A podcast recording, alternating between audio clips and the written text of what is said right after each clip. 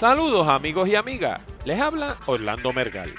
Google anuncia que su popular sistema Android Froyo no está optimizado para tabletas. Bendito sea Dios, tanto nadar para morir en la orilla. Según Nicholas Carr, autor de The Shadows, What the Internet is Doing to Our Brains, los usuarios del Internet nos estamos embruteciendo cada minuto que pasa. Y las bombillas LED, mire, llegaron para quedarse. Según un artículo de CINET, están reemplazando a las populares fluorescentes compactas a velocidades aceleradas. El carro eléctrico está de vuelta y a la vuelta de la esquina. Casi. Un estudio realizado por la firma Connect Puerto Rico encontró que el 45% de los puertorriqueños no le ve el uso a una computadora en el hogar. Emilio Rodríguez de Bayamón pregunta sobre la manera correcta de crear contraseña. José Abel Torres quiere cambiar su dirección de correo electrónico. Jorge Negrón quiere cambiarse el mundo de Macintosh. Bienvenido Jorge. Y nos pregunta sobre los distintos modelos y cuáles le convienen más. Todo esto y mucho más en la siguiente edición de Hablando de Tecnología con Orlando Mergal.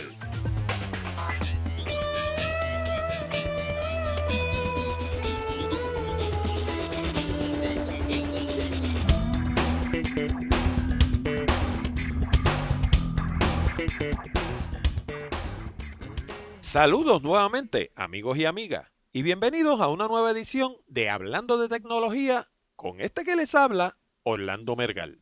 Este programa llega a ustedes como una cortesía de Accurate Communications y sus nuevos programas en DVD, El resumen perfecto y La entrevista perfecta. Si estás buscando empleo o tienes algún amigo familiar que esté desempleado, estos dos programas de seguro les serán de gran ayuda. Para más detalles, visita www.aprendaensucasa.com. Y recuerda que puedes enviar tus sugerencias o preguntas a nuestro correo electrónico contacto de tecnología.com. Finalmente, si tienes amigos o familiares que le interesa el mundo de la tecnología, háblale del programa. Recuerda, la dirección de internet es www.hablandodetecnología.com. Y ahora vamos a las noticias más destacadas de la semana. Bueno, y la gente de Google acaba de anunciar que su sistema operativo Android Froyo no está optimizado para tabletas. Según los representantes de Google, puede traer problemas de calidad y eficiencia. Eso traducido al español, ¿qué cosa es? Pues mire, eso quiere decir que los iconos, las imágenes que vemos en pantalla, se pueden ver picaditas por la orilla, no se van a ver perfectas. Y lo otro es que puede correr lento. Los sistemas operativos se optimizan para el tipo de procesador que van a utilizar y la cantidad de RAM disponible. Recuerden que RAM es la memoria del tipo Random Access Memory. Es memoria que se utiliza solamente en el momento que estamos utilizando la aplicación. Una vez cerramos la aplicación, se libera esa memoria para ser utilizada por otra aplicación. Google prometió que los sistemas Gingerbread, que saldrá a finales del 2010, y Honeycomb, que saldrá durante el 2011, resolverán el problema. Además, Google está promoviendo su nuevo sistema operativo Chrome, que se basa en aplicaciones instaladas en la nube. ¿Y qué es la nube? La nube es el nombre que los ingenieros de computadora le dan a la Internet, ya que en los flowcharts que ellos utilizan para ilustrar sus instalaciones, lo que utilizan para ilustrar la Internet es una nubecita. El problema que ha preocupado a los usuarios por años con los sistemas basados en cloud computing, como se le llama en inglés, es que dependen de la velocidad de la conexión y de la máquina que tenga el usuario. Además, hay personas que cuestionan la seguridad de estos sistemas, ya que la data del usuario residiría en la nube. Bill Gates de Microsoft ha sido uno de los principales proponentes del cloud computing, ya que básicamente los usuarios estarían pagando un alquiler por el uso de las aplicaciones y se eliminarían los costos de manufactura y empaque. Además, le permitiría controlar mejor el problema de la piratería. Por su parte, Steve Jobs de Apple se ha expresado en contra, aduciendo que el público quiere sentir que le dan algo físico a cambio de su dinero. Hasta el momento, el cloud computing no ha pegado. ni entre las empresas, ni entre el público consumidor. Bueno, y según Nicholas Carr, autor de The Shadow, What the Internet is Doing to Our Brains, los usuarios de Internet nos estamos embruteciendo a velocidades vertiginosas. Según un artículo publicado en el Nuevo Día del pasado 13 de septiembre, el uso desmedido de los navegadores GPS es prueba inequívoca de esta afirmación. El problema es que los navegadores GPS no funcionan a través de la Internet. Funcionan a base de una red de satélites geoestacionarios y un sistema de triangulación. Además, como hubiera dicho Henry Ford, ¿para qué llenarnos la mente de datos inútiles si están a la mano? Según el autor, la parte del cerebro humano que almacena información relacionada a las imágenes se desarrolla más en los taxistas. Alegadamente, existen estudios que demuestran que desde la propagación de las unidades GPS se ha evidenciado una reducción de esta área del cerebro en los taxistas. Qué pena. Según Carr, el buscador Google también está contribuyendo al embrutecimiento de sus usuarios en la medida en que facilita sus búsquedas cada día más. Además, Carr argumenta que los buscadores nos proporcionan la información en su forma más escueta, lo que en muchos casos elimina la narrativa y el contexto. Yo pienso que el pensamiento crítico surge como resultado de la educación. La persona educada no toma nada por dado. En su lugar escudriña, compara y descarta lo que no le parezca sensato. El problema está en la manera en que eduquemos a nuestra sociedad. Le voy a dar un ejemplo. Cuando mis hijos eran pequeños, en el colegio les pidieron calculadora. Y yo no se las compré. No se las compré y le mandé una notita a la maestra diciéndole que cuando los hijos míos supieran multiplicar, restar, dividir con la cabeza, en papel, con un lápiz, entonces tendrían computadora. Lo mismo pasaba con las películas. Ya nadie lee los libros. Ahora cada vez que tienen que leerse una novela en la escuela, le dicen vete a Blockbuster y saca el DVD. El problema es que cuando uno lee un libro, uno forma parte del libro. Haga la prueba. Lea un libro ahora y léalo de nuevo dentro de cinco años. Le va a aparecer otro libro. Y la razón por la que le parece otro libro es porque usted, dentro de cinco años, va a ser otra persona porque usted es una suma de usted y sus circunstancias, todas las influencias que le llegan. Y por consiguiente, cada vez que usted lee un libro, lo interpreta un poquito diferente, porque lo interpreta a la luz de las experiencias que usted ha recibido. Lo mismo pasa con la Internet. Yo he visto muchachos que le dan una asignación, van a la Internet, consiguen la información y se la llevan al maestro.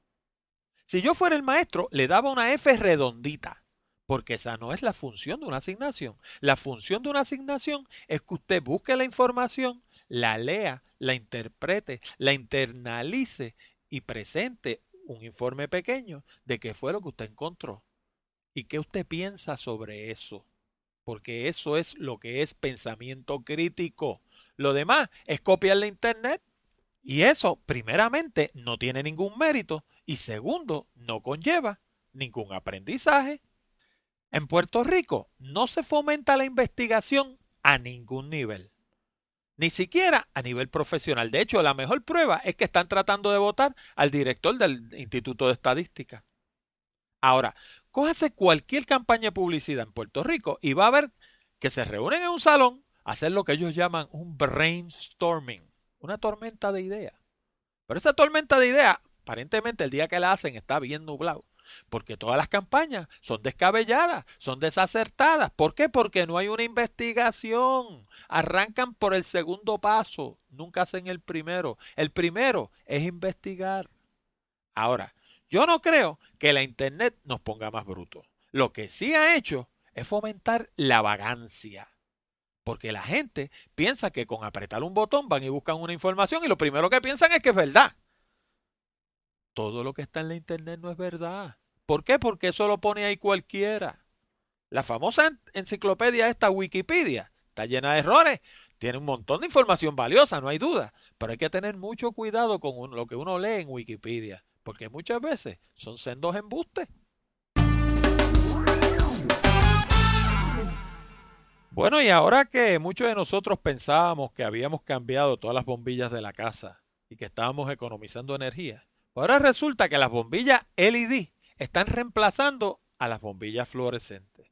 Sí, esas que parecen como una espiral, una rosquita, esas que pusimos los otros días. La mayoría de nosotros instalamos estas bombillas por una de cinco razones principales, de las cuales yo he encontrado que cuatro eran verdad. Primero, nos decían que economizaban energía, y ciertamente economizan bastante. Segundo, producen menos calor. Tercero, no sé si usted ha notado, pero producen menos sombra. Y cuando producen menos sombra, cansan menos la vista. ¿Por qué? Porque existe menos contraste.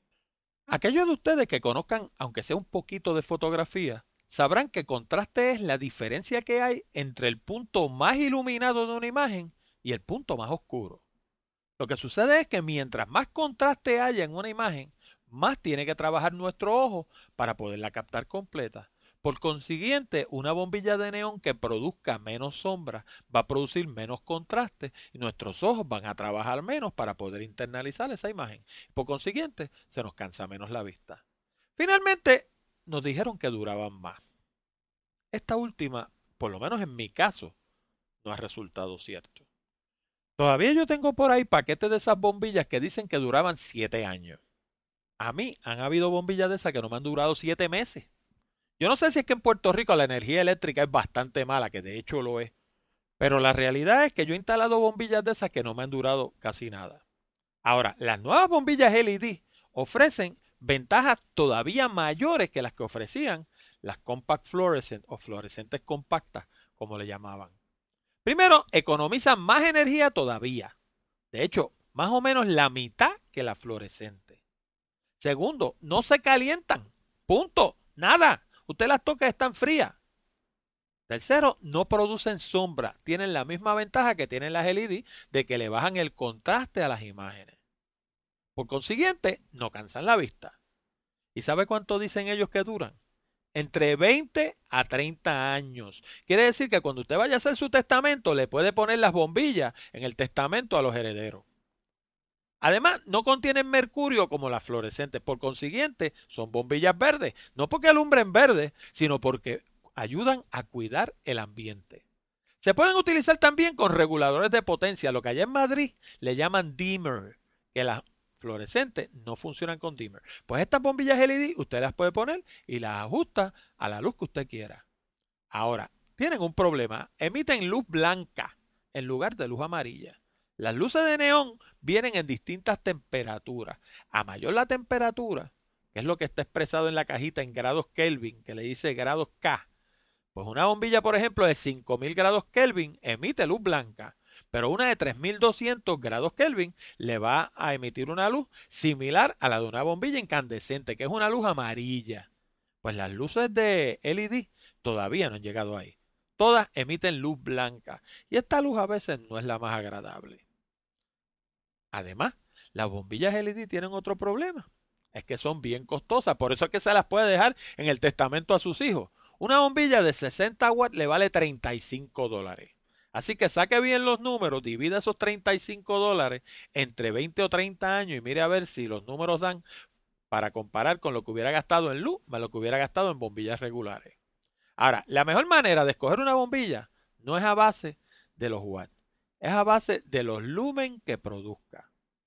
Las bombillas incandescentes eficientes producen a razón de más o menos 17 lumen por watt, con un voltaje estable de 125 voltios de corriente alterna.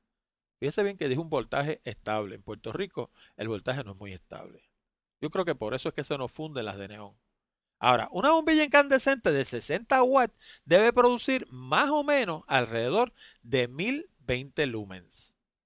Una bombilla incandescente de 100 vatios debe producir alrededor de 1750 lumen. Mientras más se aproxime la bombilla que usted desee comprar a estas medidas, más eficiente será. Y cuando hablamos de eficiencia, de lo que estamos hablando es de la cantidad de lumen que produce por watts.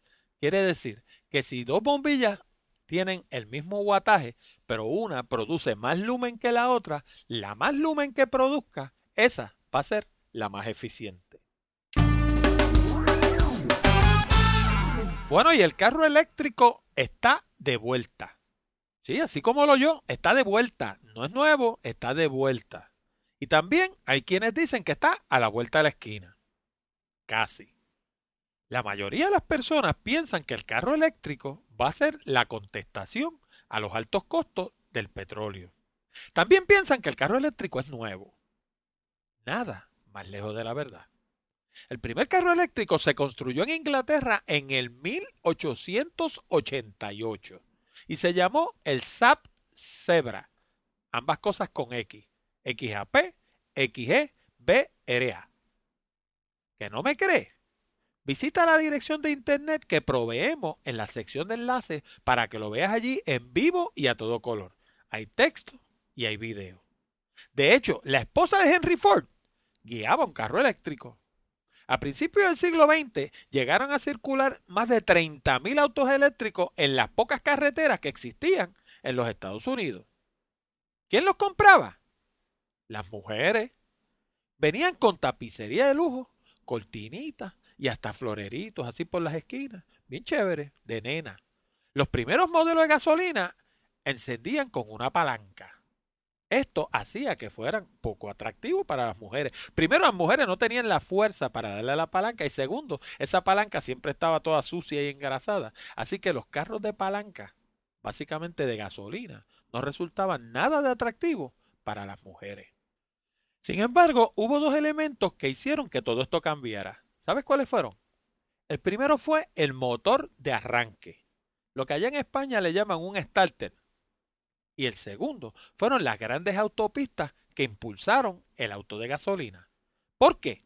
Porque los autos de gasolina llegaban más lejos con un tanque de gasolina. Hoy en día el problema sigue siendo básicamente el mismo. Hasta ahora los autos eléctricos no han llegado muy lejos con una carga. Más o menos 30 millas y de vuelta. Según JD Powers, la venta de carros eléctricos debe llegar a los 2 millones de unidades para el año 2020. El gigante bancario HSBC lo estima en 9 millones. Ahora se espera una nueva cepa de vehículos que transite entre 100 y 250 millas con una carga. Ahora, la pregunta que continúa sin contestar es, ¿dónde se van a cargar? Hay sectores que proponen que se carguen en la casa y en el trabajo. Es decir, que usted llegue por la tarde a su casa, enchufa su carrito, por la mañana llega hasta su trabajo, donde se estacione, allí lo enchufa de nuevo y por la tarde cuando regrese a su casa vuelve y lo enchufa en su casa. Quiere decir que el carro está cargando mientras no se está utilizando. Claro, esto no funciona demasiado bien, por ejemplo, para un vendedor que esté de día todo el día en la calle, pero ya pensarán en otra idea que resuelve ese problema. Otros proponen estaciones de carga similares a los puestos de gasolina que tenemos hoy en día. El problema es el tiempo de carga, porque un automóvil de gasolina se detiene en un puesto y en cuestión de cinco minutos tiene el tanque lleno y sigue su camino. Un automóvil eléctrico toma horas en cargarse.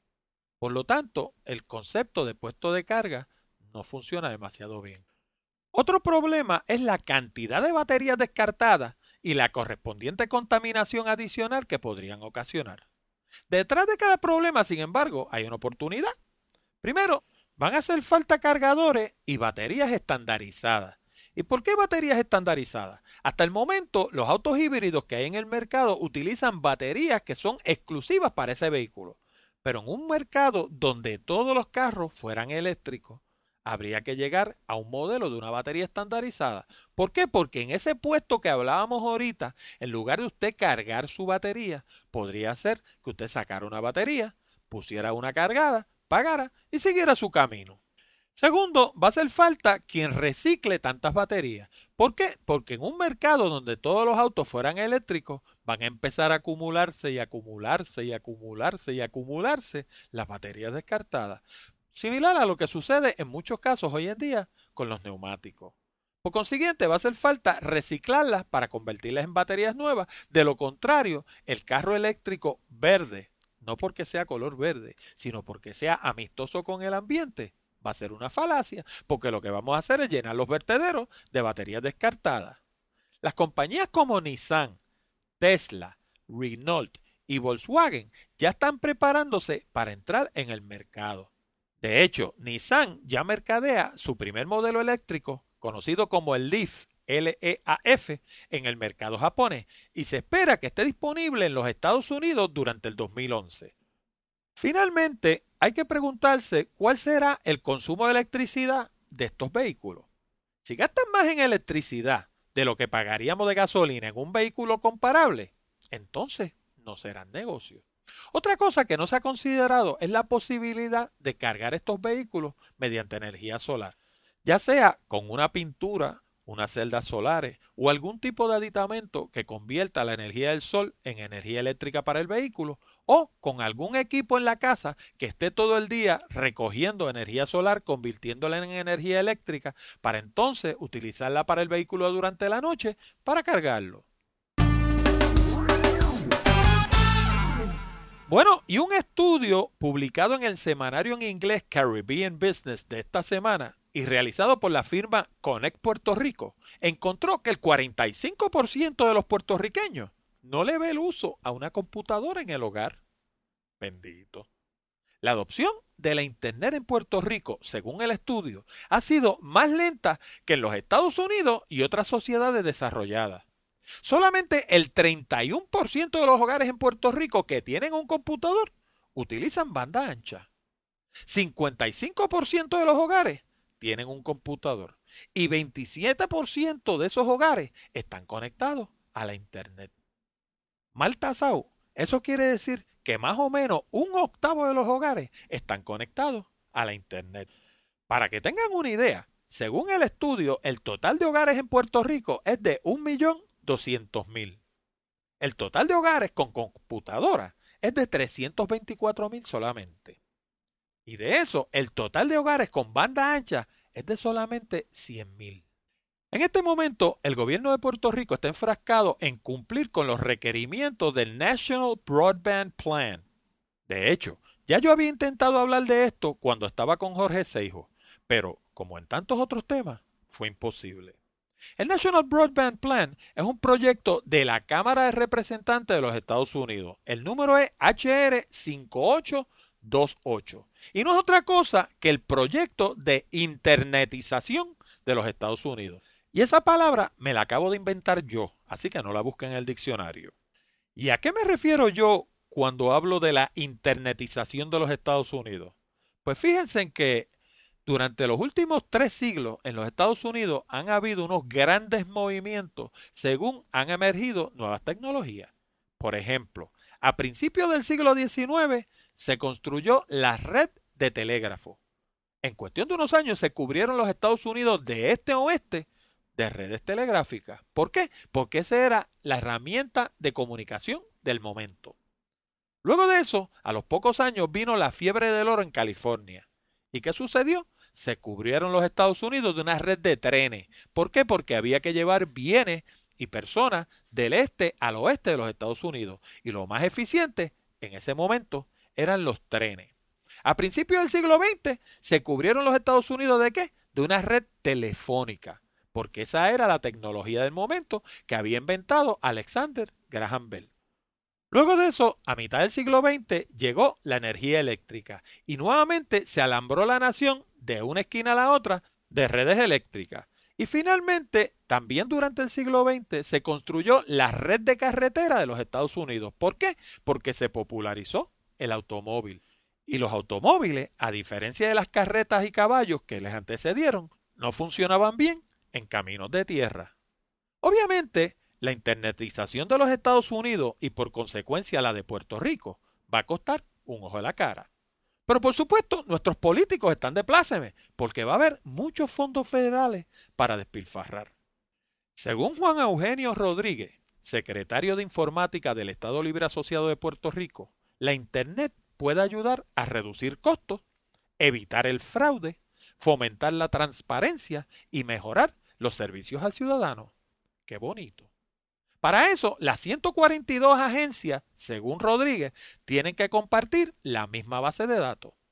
El artículo continúa hablando de todas las bondades de la Internet y cómo el gobierno está ofreciendo una gama cada vez mayor de servicios a través de la Internet. Según Rodríguez, hace falta educar al pueblo sobre la importancia de la Internet para crear una demanda que justifique la inversión por parte de las compañías proveedoras. Y aquí era a donde yo quería llegar. Como de costumbre, en Puerto Rico nada se estudia a profundidad. Se mira el qué, pero no el por qué. ¿Por qué es que la penetración del Internet en Puerto Rico es tan baja? Pues mire, lo primero que tenemos es la barrera del idioma. Según un estudio que hizo Gaither International ya hace casi 10 años, 10% de la gente en Puerto Rico es 100% bilingüe. La educación en Puerto Rico no hay otra forma de calificarla que de deficiente. Eso trae como consecuencia la destrucción del espíritu de este pueblo. Falta de ambición. Lo que le dan es baile, baraja y botella todo el tiempo. Por consecuencia, no es sorpresa para nadie que Facebook y Twitter sean las páginas más visitadas por los puertorriqueños. Pues claro, si lo que van ahí es a jugar, a sembrar batatas y ñames en Farmville y a, hablar unos con otros, han ganado. Cosas que podrían hablar por teléfono y desarrollarían por lo menos un poquito más de destrezas sociales. Lo que no nos dice ese estudio es cómo es la distribución de esos usuarios que tienen computadoras en Puerto Rico. Ese 45% que tiene computadora y ese 31% que tiene banda ancha. ¿Dónde vive esa gente? ¿Cuál es su ingreso per cápita? ¿Cuál es su nivel de escolaridad? ¿Dónde estudiaron? ¿Son bilingües? Estas son las cosas que hay que conocer para atender el problema en sus raíces. Lo que pasa es que este tipo de estudio no se hace porque si lo hicieran encontrarían que hay un sesgo bien marcado en Puerto Rico entre las clases ricas y las clases pobres, entre el acceso que tienen los unos y los otros a la educación y al idioma inglés. Y van a encontrar que obviamente toda esa gente que están utilizando computadores, en su gran mayoría, se concentran en las clases de poder. Y esto no es nuevo. El presidente Clinton hablaba de esto cuando se refería a la barrera digital. Si quieren saber lo que es la barrera digital, les recomiendo que compren nuestro DVD, La Internet en la Edad de Oro. Allí está explicado en detalle y está explicado cómo la barrera digital es la que determina el acceso a la información y por ende el progreso de un sector y el otro. Hay una vieja historia que a menudo cuenta Joan Manuel Serrat en sus conciertos. Se trata de un pueblito cerca de Barcelona que se llama Belchite. Este pueblito quedó destruido por completo después de la Guerra Civil Española. Así que Franco pasó por allí y le hizo un ofrecimiento. Le dijo, yo le puedo dar una de dos cosas. Le puedo dar agua para regar sus campos o le puedo hacer un pueblo nuevo. El pueblo escogió un pueblo nuevo. Y allí está. Todas estas nuevas tecnologías se prestan para lograr titulares. Pero hay que ir a la raíz de los problemas. De lo contrario, tendremos la red y allí estará. Continuaremos teniendo 25.1 de penetración. Sí, 25.1. Ese no es el número oficialista, pero si quieren ver si tengo razón o no, visiten el enlace de Internet World Stats que encontrarán en la sección de enlace. Y por cierto, para aquellos de ustedes que les gusta burlarse de nuestros hermanos dominicanos, la República Dominicana tiene una penetración de Internet mayor a la nuestra. Bueno, y los correos electrónicos comenzaron a llegar. Recuerden que pueden enviarnos sus sugerencias o preguntas a la dirección de correo electrónico contacto arroba hablando de tecnología.com. Vamos a contestar algunos de ellos. Bueno, y Emilio Rodríguez del pueblo de Bayamón en Puerto Rico nos pregunta cómo crear contraseñas que sean impenetrables. Hoy en día las contraseñas son una necesidad prácticamente en todas partes en el Internet.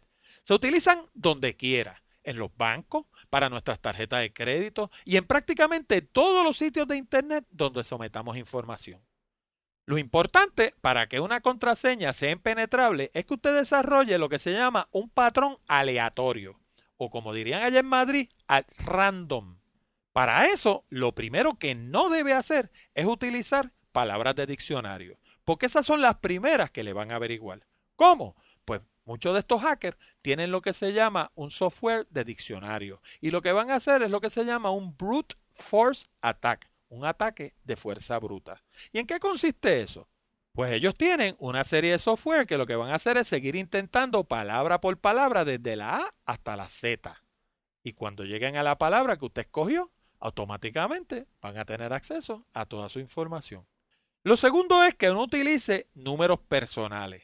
Estos pueden ser su licencia, su número de seguro social, su fecha de nacimiento, el número de teléfono de su casa, porque esos son también los primeros que van a intentar. Si una persona se encuentra, por ejemplo, su cartera, probablemente va a tener toda esa información a la mano y por ahí es que va a empezar. Lo primero que él va a intentar es su número de licencia de conducir. Seguido va a tratar su fecha de nacimiento porque esa está en su licencia de conducir. Y va a intentar su número de seguro social si la tarjeta de seguro social estaba en su cartera. Lo mejor es no utilizar nada de esto. Ahora, lo que sí debe utilizar son letras números y algunos símbolos, no todos los símbolos, en una combinación. Fíjese que no hay más que 10 números que usted puede utilizar. El número puede ser larguísimo, puede tener 30 dígitos, pero números lo que hay son 10, del 0 al 9. También hay 26 letras. La Internet no funciona más que en inglés, así que la ñ y la diéresis están fuera del panorama. En cuanto a símbolos, los más que yo utilizo son el símbolo de más, el de dólar, el de número, el de por ciento y el de admiración. Ahora, ¿qué otra cosa usted puede hacer? Pues mire, puede desarrollar lo que se llama un algoritmo. Un algoritmo no es otra cosa que una palabra fina para un patrón. Por ejemplo, usted puede coger la primera y la última letra del nombre de uno de sus hijos. Por ejemplo, si su hijo se llama Juan José López Quijano, una contraseña impenetrable podría ser JN, JE, y a eso le puede sumar, digamos, los dígitos de su fecha de nacimiento, digamos 04 15 52, y a eso le pone un símbolo de dólares al final. Y créame que ese no lo adivina nadie y no hay programa que lo saque tampoco. Cuando se complica la cosa es cuando tenemos que utilizar una contraseña distinta para cada lugar. ¿Por qué? Porque si utilizamos una sola y por casualidad nos la llegan a averiguar, van a hacer fiesta. Así que tenemos entonces que mantener una lista de las contraseñas, mientras sean pocas, porque de lo contrario se convierte en un problema. Yo pasé por ahí, yo tenía un documento de Word como con 50 contraseñas, pero cada vez que usted va a entrar a una página, tiene que abrir el bendito documento para buscar la contraseña y después de un rato se convierte en un dolor de cabeza. Para eso hay programas que le ayudan a recordar sus contraseñas. Y los dos más populares son RoboForm, R-O-B-O F-O-R-M. Ese viene para Windows. Y dicho sea de paso, ambos son prácticamente idénticos. ¿Qué es lo que hacen? Pues mire, eh, cada vez que usted va a entrar a un sitio, ellos mismos le crean la contraseña cuando es un sitio nuevo y se la guardan. Y entonces usted lo que se tiene que recordar es de una sola contraseña y ellos van e insertan la contraseña cada vez que usted va a visitar esa página. El equivalente del RoboForm para Macintosh se llama One password, que es el que utilizo yo. Se escribe uno, el, número uno, y la palabra password, todo corrido, one password. Y van a encontrar, dicho sea de paso, las direcciones para ambas páginas, para RoboForm para One Password, en el área de enlace de este podcast. Ahora, es bien importante que mantenga una copia fuera de la máquina de sus contraseñas en un lugar seguro. Yo personalmente mantengo esa copia en una memoria flash que a su vez tiene una contraseña también. ¿Por qué? Porque si algún día su máquina no lo quiera, deja de funcionar, todas sus contraseñas van a estar allá adentro, presas dentro de la máquina. Y entonces va a tener tremendo problema. Bueno, y José Alberto Torre nos dice que quiere cambiar su dirección de correo electrónico para no perderse los avisos de nuestro programa. Primero que todo, tengo que darle las gracias a José Alberto Torres por escuchar nuestro programa y que tenga tanto interés en no perderse los avisos, eso me encanta. Él dice que estaba buscando cómo cambiar su dirección de correo electrónico de... Bueno, me la voy a reservar. Porque no quiere perderse los avisos cuando tiene un programa nuevo. Ya me suscribí a tu podcast, dice él, y te deseo mucho éxito con este nuevo formato. Y te quería comentar que los muy pocos programas que yo escuchaba era el de Jorge Seijo, pero la radio en Puerto Rico ha llegado al punto de basura. Realmente se envenena el alma a uno muchas veces escuchándola. De todos modos, mucho éxito. Ahora, de la pregunta no se desprende si lo que él quiere es cambiar la dirección de correo electrónico en mi lista para asegurarse de continuar recibiendo los avisos o si lo que él quiere es cambiar de dirección de correo electrónico. En el primer caso, que lo considere hecho, porque ya yo lo añadí en la lista y lo que hice fue que en lugar de cambiar una por otra, las dejé las dos. Así que como quiera, va a recibir los avisos. Ahora, si de lo que se trata es de que él quiere cambiar su dirección de correo electrónico, entonces va a tener que crear una nueva cuenta en su cliente de correo electrónico. Esa cuenta lo que va a hacer es que le va a permitir recibir esos correos electrónicos. Ahora, para hacer eso va a necesitar cinco piezas de información importantes. Va a necesitar su dirección de correo electrónico, la nueva. Va a necesitar su nombre de usuario, va a necesitar su contraseña y va a necesitar la dirección POP y SMTP. La POP es el Post Office Protocol y esa es la dirección que le permite recibir correos electrónicos. La SMTP quiere decir Simple Mail Transfer Protocol y esa es la que le va a permitir enviar correos electrónicos. Finalmente, estos cinco datos los puede obtener de una de dos maneras. Si usted tiene su cuenta de correo electrónico con un proveedor de servicios de Internet, ellos le tienen que dar esa información. Y si usted tiene su propia página instalada en su propio servidor, de manera que usted mismo crea sus direcciones de correo electrónico, tiene que obtener esos cinco datos en su servidor. Bueno, y don Jorge Negrón, uno de los escuchas más asiduos del programa desde que estábamos con Jorge Seijo, quiere cambiar de PC a Macintosh.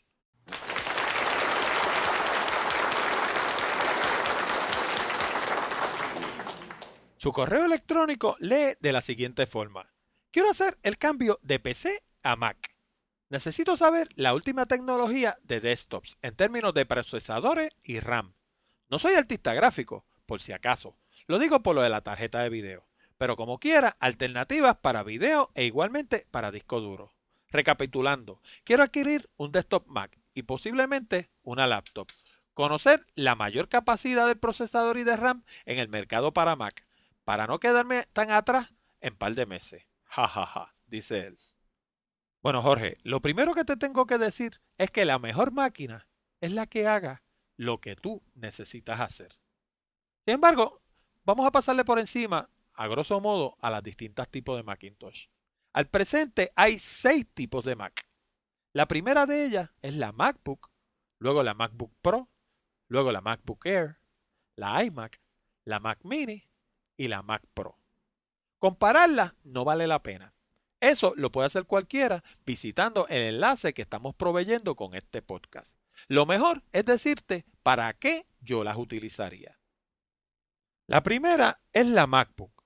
Esto es una máquina pequeña, una máquina plástica que está dirigida al mercado de estudiantes. ¿Por qué? Primero que todo porque es ultraportable. Como es pequeñita, pues cabe donde quiera.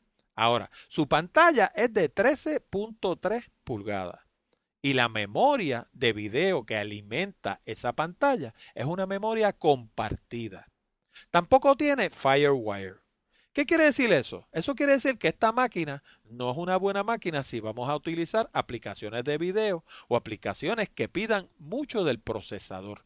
Porque al ser memoria compartida, eso lo que quiere decir es que la máquina comparte la memoria que utilizaría normalmente para un programa para alimentar la pantalla. Mientras le estemos dando un uso normal a la máquina, no nos damos cuenta de diferencia alguna. Pero en el momento que utilicemos algún tipo de programa que exija mucho del procesador y que pida mucho RAM, como puede ser por ejemplo Photoshop, como puede ser por ejemplo Final Cut Pro, como puede ser por ejemplo cualquier aplicación que utilicemos para editar audio o programas que sean de arquitectura o de CAD-CAM, esa máquina se va a parar, va a funcionar lenta. Y va a funcionar lenta porque está compartiendo la memoria entre la pantalla y la aplicación. Finalmente, al no tener una conexión de FireWire, eso la hace también una máquina no propia para utilizarse para aplicaciones de video. ¿Por qué? Porque el FireWire es la tecnología por excelencia que se utiliza para aplicaciones de video, para intercambio de data entre la máquina y los discos duros. discos duros externos que están conectados a la máquina a través de un cable de Firewire, preferiblemente 800. De ahí pasamos a la MacBook Pro. Esta máquina está diseñada tanto para estudiantes como para negocios.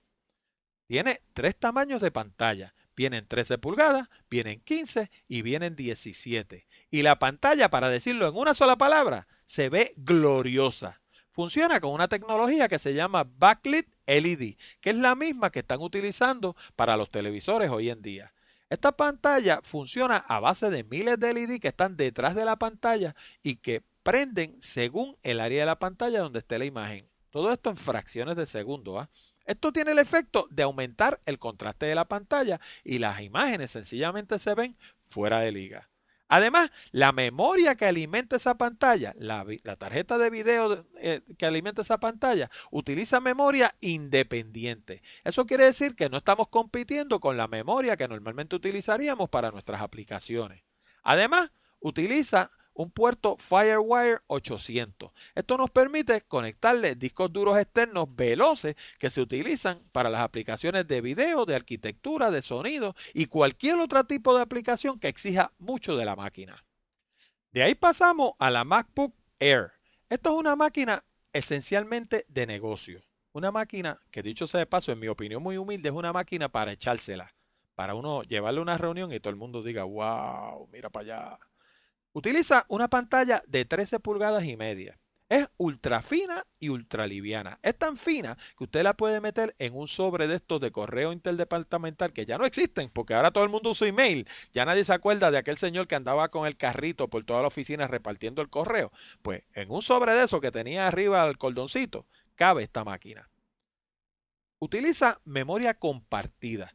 No le tengo que explicar lo que es eso ya porque se lo he explicado dos veces, pero básicamente lo que hace es que la máquina sea más lenta. No tiene Firewire, no tiene ni siquiera entrada de audio. Quiere decir que no la puede utilizar con aplicaciones de audio porque no tiene manera de insertarle el audio. Y no tiene disco duro óptico tampoco. Quiere decir que no toca ni CD, ni DVD, ni nada de ese tipo de cosas. Lo único que tiene es un solo puerto USB. Así que es una máquina súper limitada que, como le dije al principio, es básicamente para hacer fronte, para echársela. Eso nos lleva a la iMac, la máquina más popular de Apple. Es una máquina que está diseñada tanto para estudiantes como para negocios. Su pantalla viene en dos tamaños, 21.5 y 27 pulgadas, y utiliza la tecnología Backlit LED que mencioné hace un rato. La memoria de su tarjeta de video es independiente y utiliza procesadores Intel Core i3, i5 e i7. El i3 y el i5 son buenos para negocios. El i7 es bueno para modelaje, trabajo en tres dimensiones, video y audio. Y cuando hablo de modelaje, no es de modelos de estas que andan por ahí este, modelando ropa. Estoy hablando de modelaje de hacer modelos tridimensionales. También viene equipada con un puerto Firewire 800 Viene con disco óptico y viene con entrada y salida de audio. Quiere decir que la puede utilizar prácticamente para cualquier cosa. De ahí pasamos a la Mac Mini. La Mac Mini es básicamente una MacBook sin pantalla. Es la cosa más mona del mundo, una cosa cuadradita, pequeñita, poco más grande que el CD que le cabe dentro. La memoria de video que utiliza es compartida y ya ustedes saben lo que eso quiere decir. Esto no es una máquina para hacer trabajo que exija mucho del procesador ni del RAM. Viene sin embargo con un puerto de Firewire 800. ¿Y por qué eso es importante? Porque como esta máquina es pequeñita, viene un disco duro que le cabe justo debajo, que está diseñado específicamente para ella y que usted lo puede conectar a través del puerto Firewire 800. También esta máquina viene con un disco duro óptico Ahora, es limitada en cuanto a puertos. Lo que tiene es un puerto Firewire 800 y un puerto USB. Quiere decir que si usted quiere conectarle más de eso, tiene que entonces comprar un hub, ya sea un hub de Firewire o un hub de USB, para poder tener acceso a más conexiones. El que no sepa lo que es un hub, imagíneselo como una extensión de plancha. Sí, como una extensión de plancha. Usted sabe que usted tiene un receptáculo en la pared y a lo mejor usted tiene 5, 4, 3 enseres que usted quiere conectar todos en ese mismo receptáculo y no puede. Pues usted va y compra una extensión. Y esa extensión puede tener 3, 4 receptáculos dependiendo de la extensión que usted compre. Pues yo al frente mío aquí tengo dos hubs. uno USB y uno Firewire. En el caso del de Firewire tiene cinco puertos y ese hub está conectado al puerto Firewire por la parte de atrás de mi computador. En el caso del de USB tiene siete puertos y lo mismo está conectado por la parte de atrás del computador a un puerto USB. ¿Qué quiere decir? Que en uno yo puedo conectar hasta cinco cosas Firewire y en el otro puedo conectar hasta siete cosas USB. Y no estoy utilizando más que un puerto de cada uno por la parte de atrás de mi computador. Finalmente llegamos a la Mac Pro. Como dirían por ahí, esa es la muestra. Es para el profesional que trabaja en multimedia, en ingeniería o en arquitectura. Utiliza dos procesadores quad-core. La memoria de video no solamente es independiente, sino que es una tarjeta aparte, diseñada específicamente para mover procesadores de alta resolución y de gran tamaño. Tiene cuatro puertos Firewire 800 y cinco puertos USB. Además, tiene entrada y salida óptica en el formato de Toslink, T-O-S-L-I-N-K. Ese es el formato que utilizan las máquinas de CD y de DVD por la parte de atrás para salir óptico. La calidad del sonido es exquisita. Además, tiene entradas y salidas de audio regulares y hasta cuatro discos duros SATA que le puede acomodar dentro. Finalmente, tiene dos puertos PCI para instalarle tarjetas especializadas. Hay que señalar que a todas estas máquinas Macintosh se le puede instalar Parallel, que es una aplicación que le permite instalar Windows XP o Windows 7. Y se preguntarán por qué menciono Windows XP como si eso fuera un dinosaurio, una cosa así. Pues sepa que ah, todavía hoy en día en la Internet, más del 55% de las máquinas que visitan la Internet lo que utilizan es Windows XP. La penetración de Windows 7, con todo lo bueno que es, porque es un sistema excelente, no ha sido tan grande. ¿Por qué? Porque muchas compañías son lentas en adoptar estas tecnologías y por consiguiente todavía hay un mundo allá afuera grandísimo de Windows XP. Si usted está haciendo programación, si usted está haciendo páginas de internet, cualquier cosa así que tenga relación con el mundo externo, usted va a querer correr Windows XP y Windows 7 para asegurarse que las cosas que usted esté produciendo sean 100% compatibles con el mundo que existe allá afuera. Bueno amigos y amigas, con esto llegamos al final de esta edición de Hablando de Tecnología con Orlando Mergal. Les recordamos que pueden enviar sus preguntas y comentarios a la dirección de correo electrónico contacto arroba hablando de Les habló Orlando Mergal de Accurate Communications. Les recuerdo que si tienen algún amigo familiar de la tercera edad que quiera aprender sobre computadora y participar en nuestros programas, le pueden recomendar nuestros DVD Las computadoras en la edad de oro y la Internet en la edad de oro. Los pueden conseguir en nuestra tienda en la Internet www.aprendensucasa.com. Con esto nos despedimos hasta la próxima semana cuando discutiremos más temas interesantes del mundo de la tecnología. Hasta la próxima, amigo.